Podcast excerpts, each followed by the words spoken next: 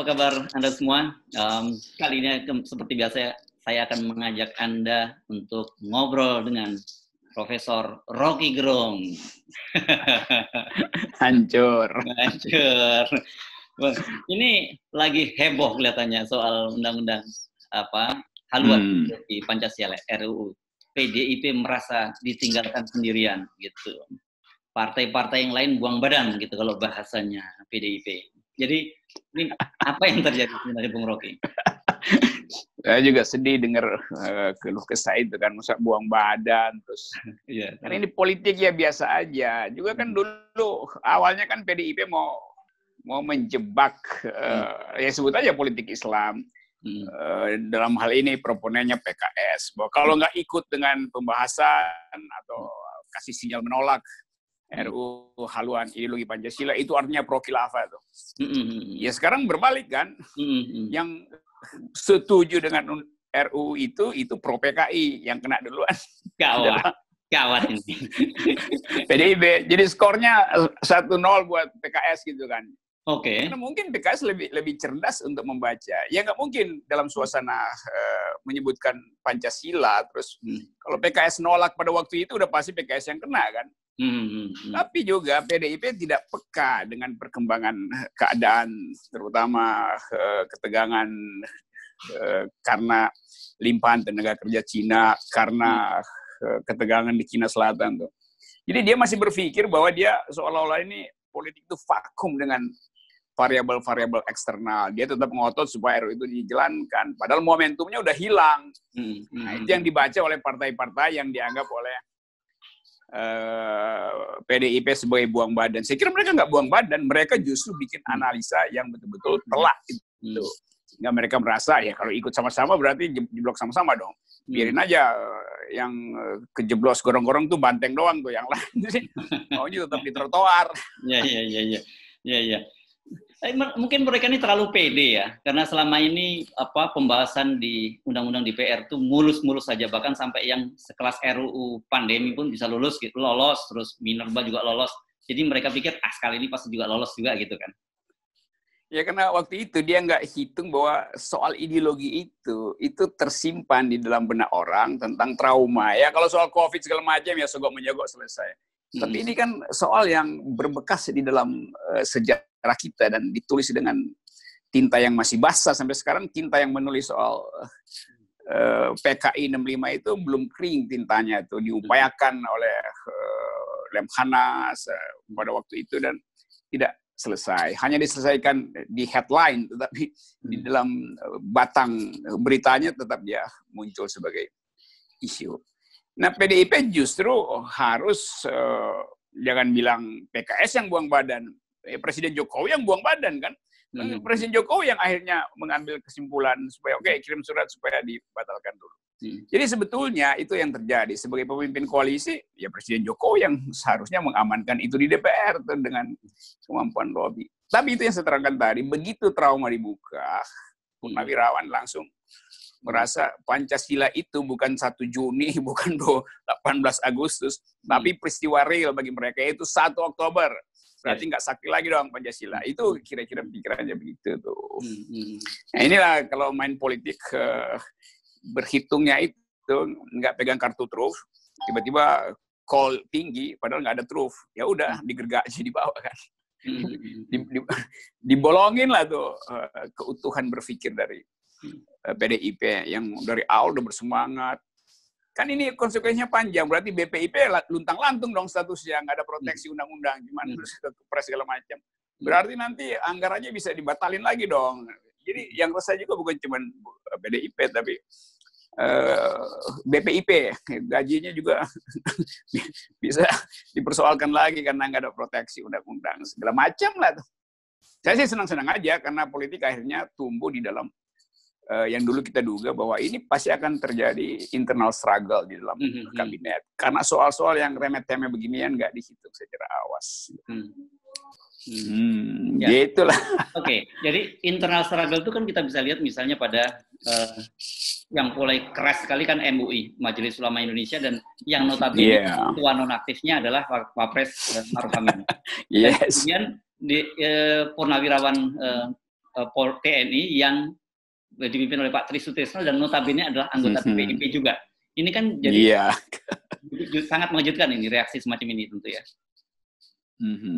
Jadi kita melihat bahwa politik Indonesia itu ada variabel yang biasa disebut uh, tidak dimunculkan, mm-hmm. tapi mesti diandaikan dia ada terus-menerus. Jadi situasinya sebetulnya statusnya variabel, tapi di dalam hal kalkulasi dia ada konstanta. Mm-hmm. Jadi soal enam lima, soal uh, macam-macam isu itu kan mestinya udah dianggap sebagai sesuatu yang udahlah, jangan diganggu-ganggu ya begituan tuh. Hmm. Tapi ini kan pertandingan dungu di antara kekuatan yang ingin mencari uh, isu baru untuk dijaminkan sebagai legacy. Hmm. Nah, kan kita bisa analisis apa, apa kepentingan P D I P mengajukan sesuatu yang kemudian akan membelah masyarakat. Hmm. Ya, satu-satunya kepentingannya adalah mengembalikan legacy Soekarno kan. Ya. Karena nanti dua ribu dua puluh empat orang nggak ingat lagi tuh P D I P apa, COVID isunya kemana-mana tuh. Hmm. Terus uh, P D I P terlibat juga di dalam uh, penyusunan uh, undang-undang COVID segala macam. Hmm. Ada di dalam semua kebijakan. Tentu dia mau, mau naikkan satu satu isu yang bisa mengingatkan ura, ulang orang bahwa dia adalah uh, partai pendiri bangsa tuh dengan cara yang uh, ya yang agak tidak bermutu sebetulnya, karena langsung pergi pada dalil terakhir. Yaitu Pancasila itu adalah ekasila. Ya orang agak ingat, berarti Anda Soekarno doang dong. Loh, Pancasila itu lebih tinggi dari Soekarno. Dirumuskan di dalam konstitusi, artinya dia udah melampaui Sukarnoisme. Jadi mau mengembalikan pada atavisme, kalau istilah antropologi, atavisme, keaslian itu nggak ada gunanya. Padahal P D I P kan cuma itu wacananya, dia nggak bisa berpikir tentang Uh, perkembangan politik dunia, dia nggak bisa masuk di dalam isu lingkungan, dia nggak bisa masuk di dalam uh, teori-teori keadilan sosial yang mutakhir. Lalu dia cari semacam teori primitif, yaitu uh, Pancasila. Jadi semuanya mau diterangkan dengan Pancasila. Nanti lama-lama orang akan tanya tuh, nanti coba kita baca misalnya tuh, di draft itu bahkan import harus berdasarkan Pancasila. Jadi barang import yang berdasarkan Pancasila itu apa aja tuh. Nanti kalau orang ada orang ahli kimia import air raksa, nanti ditanya, ini air raksa ini berbasis Pancasila apa enggak tuh? Boleh dipakai buat membutakan orang atau... Jadi soal-soal begituan tuh. Kan itu orang anggap ini kok jadi jadi omnibus law baru. Undang-undang H I P ini. Kalau kita membaca petanya, kira-kira sekarang petanya seperti apa? Kalau dulu, eh, kalau bukan dulu lah, beberapa hari, beberapa pekan lalu kan kita taunya itu terbagi dua. Ada kelompok yang dulu pro uh, cebong dan kampret gitu ya. Sekarang ini kan uh, kelihatannya mm-hmm. semua itu sudah sudah berubah total ya. Justru ada semacam realignment dari kekuatan-kekuatan politik. Kalau kita misalnya lihat uh, apa Muhammadiyah, N U, M U I, bahkan Purnawirawan dalam satu blok yang menolak uh, apa R U U H I P, dan partai-partai lain juga ikut ke sana. Sementara kemudian P D I dalam hal ini sendirian. Ya, realignment-nya justru menguntungkan Presiden Jokowi itu, karena Presiden hmm. Jokowi merasa dia di, di back up akhirnya oleh Purnawirawan, oleh hmm. M U I juga udah kasih poin, wah Pak Jokowi akhirnya jadi negarawan yang bijaksana. Hmm. Nah itu artinya kecemburuan P D I P akan meningkat. Hmm. Dan Jokowi sebagai seorang player, tentu dia akan lihat kalau P D I P-nya memburuk, dia nggak akan tolong. Karena dia ingin cari penyelamat baru, dan orang nggak mungkin Jokowi uh, die hard untuk membela P D I P hmm. yang dia tahu lagi jadi public enemy. Sebagai seorang oportunis dalam politik kan uh, presiden sebagai aktor politik akan berpikir begitu tuh. Yeah. Itu artinya komposisi di dalam uh, pendukung itu juga akan berubah. Ya Golkar juga pasti merasa oke okay, mending uh, pro presiden tuh. Nah beberapa tokoh Islam yang juga profilnya politis, lebih politis ketimbang ideologis, merasa ada peluang. Jadi apa ujungnya? Sangat mungkin semua bertaruh lagi. Nah, Jokowi nanti pasti akan ditekan oleh P D I P, dan itu akan menghasilkan gejolak dalam uh, kabinet, dan Jokowi mungkin kalau dia uh, berpikir lebih strategis, lebih dia akan uh, ambil momentum ini untuk sekaligus bikin reshuffle kabinet lagi. Maka yang lain tadi udah mulai berpikir lagi, wah gue diundang masuk lagi nih. Gitu. Jadi inilah... Uh, apa namanya berlapis-lapis simpanan ya, ya, ya. kartu yang pada akhirnya kita sebagai pengamat, saya nggak percaya betul bahwa ini adalah soal yang betul-betul pertengkaran argumentatif yang uh, absolut. Di belakang pertengkaran argumentatif ini, ada proposal-proposal politik yang pasti sudah diselundupkan ke meja kabinet, ke meja presiden oleh pembisik-pembisik. Bisa jadi karena hari eh, kita dengar juga kemudian apa Presiden Jokowi bertemu dengan para Purnawirawan yang dipimpin oleh Pak Tri, nanti hmm. muncul tuduhan baru bahwa oleh P D I P Presiden Jokowi buang badan juga dong, gitu, seperti partai politik. Harusnya kalau P D I P konsisten, uh-huh. mesti, mesti kasih semacam sinyal menegur presidennya kan. Kan hmm. dia tetap uh, statusnya sebagai petugas partai kan belum dicabut oleh Ibu Mega. Okay. Hmm. Gimana nih petugas kok nggak menjalankan tugas itu? Hmm.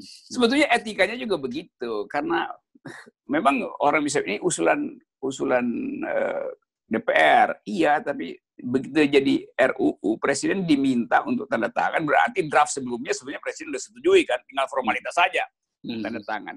Kalau nggak ada uh, public outcry, nggak ada tekanan publik, kan Presiden akan tanda tangan juga.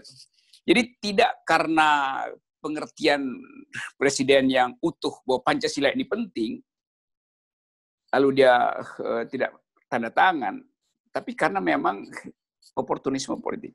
Kalau Presiden tahu itu penting, dia akan ambil risiko karena dianggap dianggap ini soal ideologi. Saya akan pertaruhkan bagaimanapun dikritik ini adalah ideologi. Jadi Presiden sendiri tidak yakin bahwa Pancasila itu ideologi. Kan mesti itu ukurannya kan. Kan terus-terus Presiden katakan ini Pancasila adalah ideologi final. Ya kalau udah final, Presiden secara final juga memperjuangkan itu. Apalagi dia uh, memimpin koalisi pemerintahan. Jadi saya bisa simpulkan P D I pasti kecewa pada P K S dan lebih kecewa lagi pada Jokowi itu. Hmm. Itu kecewaan yang menggembirakan sebetulnya. Loh, kenapa pada P K S bukan kepada partai-partai eh, koalisi pemerintah yang semula mendukung juga eh, pembahasan undang-undang ini? Iya, kan buat P D I P itu ya yang partai pemerintah itu juga dia, dari awal P D I P cuma mau meyakinkan P K S ikut supaya legitimasi dari perjuangan hmm. ini terbaca publik. Bahwa ternyata P K S uh, ikut di dalam pembahasan. Dia partai-partai lain kan itu koncok-koncok biasa kan. Mm-hmm. Kan kalau saya ingin sesuatu itu sukses, saya mesti yakinkan pada lawan politik saya. Mm-hmm. P D I P secara ideologi lawan politiknya adalah P K S. Mm-hmm. Nah, P K S baca lebih jauh mungkin. Jadi saya kira P K S lebih cerdas lah. Dia bisa mm-hmm. simpulkan toh nanti di ujung akan ada public outcry, akan ada keresahan. Oleh karena itu, P K S dari awal mencicil isu itu. Nggak, nggak terlihat P K S antusias di publik, kan. Hmm. Jadi P K S betul-betul partai yang sangat politis berpikirnya. Tuh. Ya tajam lah. Okay, yeah, ciuman yeah, yeah. politiknya tajam. Tuh. Hmm. Jadi, kalau dengan situasi semacam ini, jadi prediksi Anda apa? Ini akan tetap dipospon seperti yang kemudian P D I menyatakan, oke okay, kita Uh, akan uh, masukkan T A P M P R S uh, dua ribu apa T A P M P R S nomor dua puluh lima tahun enam puluh enam, kemudian kita juga sepakat menghilangkan soal apa Ekasila dan uh, Trisila itu yang menjadi gotong royong, tapi kita masukkan hmm. dong seperti usulan semula bahwa khilafah uh, dan apa uh, uh, komunisme dan sebagainya itu adalah musuh ideologi Pancasila kan gitu. Kira-kira seperti apa formalnya? Iya. Ini kan uh, politik bukan buang badan, tapi hmm. politik uh, nyelamatin muka akhirnya kan. Padahal dalam soal ideologi nggak boleh ada penyelamatan muka. Jadi P D I P ya udah nggak bisa. Itu pasti apapun yang diusulkan P D I P, hmm. mau dia mau bikin, ya oke okay, kita nggak pakai istilah Trisila atau Ekasila, silahkan uh, publik yang tentukan apa isinya tuh. Itu tetap ter terbaca sebagai muka yang udah merah gitu. Hmm. Jadi jangan kita Uh, anggap ini sebagai hal yang masih bisa ditukar tambah. Jadi kalau P D I P masih berupaya untuk nutupin bopengnya itu, itu sama seperti orang memotong hidungnya sendiri untuk menambal bagian mukanya yang uh, bopeng, itu sama juga dia bikin bopeng yang baru lagi kan. Mm-hmm. Jadi udahlah P D I P ya secara fair aja bilang bahwa kesalahan kami dari awal tidak mengantisipasi jejak sejarah Republik. Kesalahan kami dari awal tidak mengikutsertakan pakar yang mengerti tentang konstruksi hukum, legal reasoning, apa sebetulnya sejarah ideologi dunia. Ini kan konsultan-konsultan yang nggak ada isinya tuh yang dipakai oleh P D I P kan. Hmm. Itu yang menyebabkan publik merasa bahwa ya dari awal barangnya barang rongsokan, ngapain kita diminta untuk menyetujui itu. Nah sekarang barang rongsokan itu mau dijual ulang dengan dikemas baru. Oke, kami nggak ini nggak ini kami masukin, dimasukin barang rongsokan lagi. Jadi dari awal ide ini adalah ide konyol. Hmm. Nah kekonyolan itu memperlihatkan kualitas sebuah partai politik kan. Hmm. Oke. Okay. Itulah. Yang kalau um, kalau Anda diminta semacam apa memberikan ucapan atau saran pada P D I P, apa yang akan Anda sampaikan? Cuman satu kemungkinan, kalau P D I P konsisten, dia ambil risiko untuk berseberangan dengan presiden. Karena bola ada di presiden sekarang, presiden dapat poin. Dia mesti kasih teguran pada presiden dengan risiko besar. Tapi kalau partai itu partai yang bermutu, orang akan balik untuk kasih apresiasi. P D I P ternyata uh, punya punya urgensi. Karena soal ini ideologi, maka dia ambil risiko untuk berbeda pendapat dengan presiden. Nah, di situ P D I P bisa kembali punya aura tuh.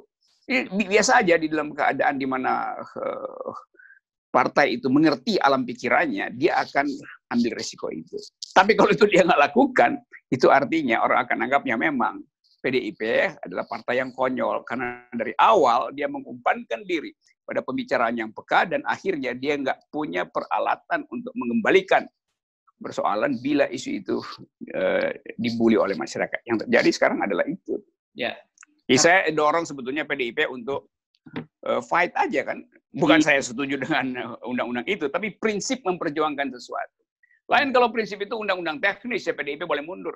Loh ini ideologi P D I P itu Pancasila. Kalau dia mundur artinya orang anggap kalau begitu apa yang khas pada P D I P? Kalau Sukarnoisme nggak bisa dia perjuangkan, lalu apa yang mau dia perjuangkan? Hmm. Jadi P D I P mesti dorong terus bahwa kami tetap akan uh, lakukan segala upaya. Karena Sukarnoisme itu berbekas di dalam batin dan dada semua banteng. Kan itu yang mesti dikeluarin kan? Hmm. Buat menguji apakah ada yang disebut patriotisme di dalam partai itu tuh. Gitu. Ini sekali lagi ya, lepas dari soal saya setuju apa enggak sih, tapi saya mau uh, berpikir dari dalam partai. Kalau saya ketua partai P D I P, saya akan tegaskan itu. Kami Soekarnois memang, jadi kami akan perjuangkan itu. Mm-hmm. Orang akan bilang, lebih bagus mana jadi Soekarnois atau jadi Indonesianis? P D I P akan ketat mengatakan, harusnya ketat mengatakan, bahwa Indonesia tidak bisa dipisahkan dari nama Soekarno. Yang terjadi sekarang, nggak ada satu kader P D I P yang berani ketat tampil di publik untuk ucapin itu. Hmm. Jadi moralnya udah jatuh sebetulnya. Masa banteng jatuh moral? Tanduknya uh, keriting dong. Nggak tajam lagi tuh. Ya, ya, gitu ya, ya. Kira-kira. Oke. Okay. Saya, tapi sebelum, saya tiba-tiba tadi sempat membaca um, konon, yeah. Tapi belum saya klarifikasi. Um, P D I P membuat uh, press release tentang uh, apa pemindahan ibu kota Palestina ini. Tiba-tiba juga, menurut saya ini juga, saya, saya menduga ini pengalian isu gitu ya, Bung Rocky, kalau memang betul terjadi. Apa beritanya? Jadi disebutnya di P D I Perjuangan, usul pemindahan ibu kota Palestina bentuk ketidakadilan baru. Nah, Pancasila bangun persaudaraan dunia. Nah, ini ini kelihatannya sebuah uh, yang ditandatangani oleh Sekjen D P P P D I Perjuangan, Hasto. Tapi ini menyebarnya di... Baru ya? Ya, menyebar di... Ini baru ya? Ya, menyebar di media sosial. Tapi saya belum... belum melihat pemberitaannya yang resmi di media-media massa ini. Gitu. Jadi saya sih menangkap apa nih tiba-tiba kok P D I ngomongin soal ibu kota Palestina gitu. Iya, itu jadi itu kayak orang karena semua restoran tutup hmm. lalu diam-diam dia masuk dari belakang ngetok-ngetok ya. Dorong dibungkusin nasi uduk gitu. Jadi tetap orang anggap bahwa ya udah, apapun yang mau diucapin P D I P, ya. Intinya adalah P D I P tidak bisa mempertahankan ideologi yang sebetulnya mau disebut Soekarnoisme atau Pancasila versi P D I P. Padahal itu permainan utamanya tuh. Ya kalau dibilang P D I P pro uh, anti pemindahan, ya orang bilang poinnya apa itu. Orang akan bahkan bilang, loh jangan-jangan judulnya salah. Jangan-jangan yang dimaksud P D I P, P D I P pro pemindahan ibu kota Jakarta ke Kalimantan, bisa dibully begitu kan? Ya. Oh, ternyata sudah ada beritanya nih, Bung Bung Rocky. Memang oh, oke, okay, apa? Berita terbaru nih. Jadi P D I P tolak yes. rencana pemindahan ibu kota Palestina. Saya kira ini kan peristiwa yang sudah cukup lama ya. Kenapa tiba-tiba ujungnya muncul ya, gitu? Saya kira juga itu tetap salah ngedit itu sih beritanya tuh. Yang benar P D I P mm-hmm. tidak menolak pemindahan ibu kota Jakarta ke Kalimantan. Maksudnya begitu gitu beritanya. Tapi oh gila, ini permainan permainan isi mutakhir. Jadi kita mungkin uh, ingin membaca kemampuan P D I P untuk mencari cara keluar dari eh, tadi nih jebakan hmm. permainan politik ideologi ya. Dengan memperluas wilayah pembicaraan. Tapi sebetulnya dia tidak memperluas, dia justru mempersempit isunya tuh. Yaitu ini soal eh, jadi orang akan bilang berarti P D I P pro eh, apa namanya pro pikiran Muslim. Loh, ini bukan soal pikiran Muslim. Ini adalah soal pemindahan ibu kota itu kan bukan nggak ada urusan dengan khilafah apa bukan khilafah, nggak ada urusan ideologi di situ. Yeah. Itu sebetulnya tukar tambah politik luar negeri Trump di Timur Tengah yang bisa dia ubah juga tuh, kalau hmm. uh, skala eskalasi ekon, eskalasi politik dengan Cina berubah, dia juga bisa ubah kebijakan yang dia putuskan waktu yeah. itu. Kan. Oke, okay. Jadi sekali lagi menurut Anda kali ini uh, banteng kejeblos ya? Banteng kejeblos, mestinya. Kalau P D I P ngomong begitu, nanti kita dengar lagi sore, P D I P setuju dengan proposal Donald Trump untuk menghajar Cina karena soal Uighur, karena undang-undang Uighur yang hmm. barusan diresmikan dua hari lalu itu kan begitu. Ya, ya, ya, ya. Kalau mau balancing kan, nah. coba aja lihat. Kalau kalau itu jauh lebih aktual ya, itu jadi ya. Iya itu. Kalau tiba-tiba ngomongin ibu kota Palestina ini kayak nggak ada angin nggak ada. Ya. Kenapa ngomongin ibu kota Palestina? Aduh. Oke, mari kita ikuti perkembangan berikutnya ini. Kelihatannya akan semakin menarik ya, bapak-bapak berikutnya, Bung Rocky. Iya, karena walaupun uh, Presiden udah bilang itu tarik, P D I P udah uh, uh, tidak ngotot lagi. Tapi kan aftertaste-nya kan iya. terasa pahit kan. Hmm. Pahit buat P D I P, pahit buat publik yang tidak menyaksikan perdebatan, tiba-tiba Presiden udah katakan tarik. Sekarang bolanya Presiden pegang, Presiden rekrut lagi Purnawirawan untuk uh, supaya dia dapat legitimasi. Kan yang diuntungkan sebetulnya adalah Jokowi hari-hari ini. Iya. Saya kira kita mungkin nggak perlu kaget kalau dalam beberapa hari ke depan Presiden akan bertemu M U I, bertemu Muhammadiyah, bertemu N U, yeah. ya, bertemu P G I, jangan kaget itu ya. Pak, ya. Akan ke situ ya? Kayaknya. Iya, kayaknya jadwalnya udah disusun sama Menseknek tuh, besok si ini, besok si itu. Okay. Tentu dengan janji-janji kecil kan, pasti ada janji-janji kecil tuh kan. Hmm, hmm. Oke. Okay. Ya kayaknya banteng makin terperosok lah, tuh. Sayang. Baik, kita tunggu uh, perkembangan berikutnya, Bung Rocky. Sip.